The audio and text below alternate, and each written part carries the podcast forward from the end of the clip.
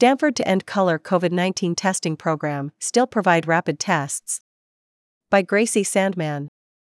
Stanford will end the color COVID 19 testing program, but will continue to provide free rapid antigen tests, according to an email sent to the Stanford community on Wednesday by James Jacobs, the executive director of Vaden Health Services and chair of the Stanford University Public Health Steering Committee, and Rich Whitman, the medical director of the Stanford University Occupational Health Center.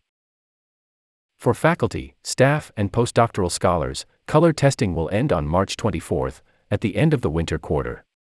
For students, color testing will end on June 18, at the end of the spring quarter. The university currently has an overall COVID 19 positive test rate of 0.83% per day and 9.68% per week. The Color COVID 19 testing program enabled members of the Stanford community to use free PCR tests at designated pickup and drop off sites. Under the new system, both vaccinated and unvaccinated individuals will not be required to test. This change in policy comes as the university prepares for the conclusion of the winter quarter and the start of the spring quarter in April. Stanford officials continue to monitor the rates of COVID 19 on campus to inform the testing program. According to the email, the university collects data about COVID 19 prevalence through wastewater analysis collected from more than 150 buildings on campus. Although the color testing program will terminate, the Occupational Health Center and Vaden Health Services can order COVID 19 PCR testing in certain circumstances, according to the email. Additionally, rapid antigen tests, which provide COVID 19 test results to users in 15 minutes, will remain available at designated pickup sites.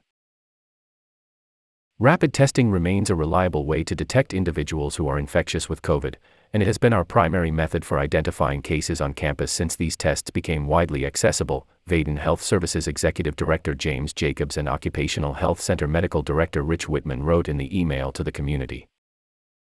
Some students say that they worry that this targeted approach may be misleading to those who are not required to undergo routine testing, and believe that testing should continue for all individuals to keep campus safe. My biggest concern with this change in policy is that students and faculty will be lulled further into a false sense of security when COVID is still an issue that is still impacting people on and off campus, Kim No 26 said. I personally feel like it would be safer to keep the current policy of required testing, regardless of vaccination status, until the end of the year since testing is not a difficult task and is worth the small effort it takes to prevent spreading COVID. Other students argue that the new policy is a reasonable approach to testing and that it strikes a balance between safety and individual freedom.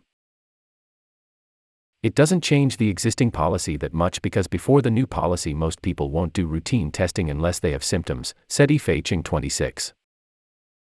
It's not a big change. Gracie Sandman is a writer for The Daily. Contact her at news at stanforddaily.com.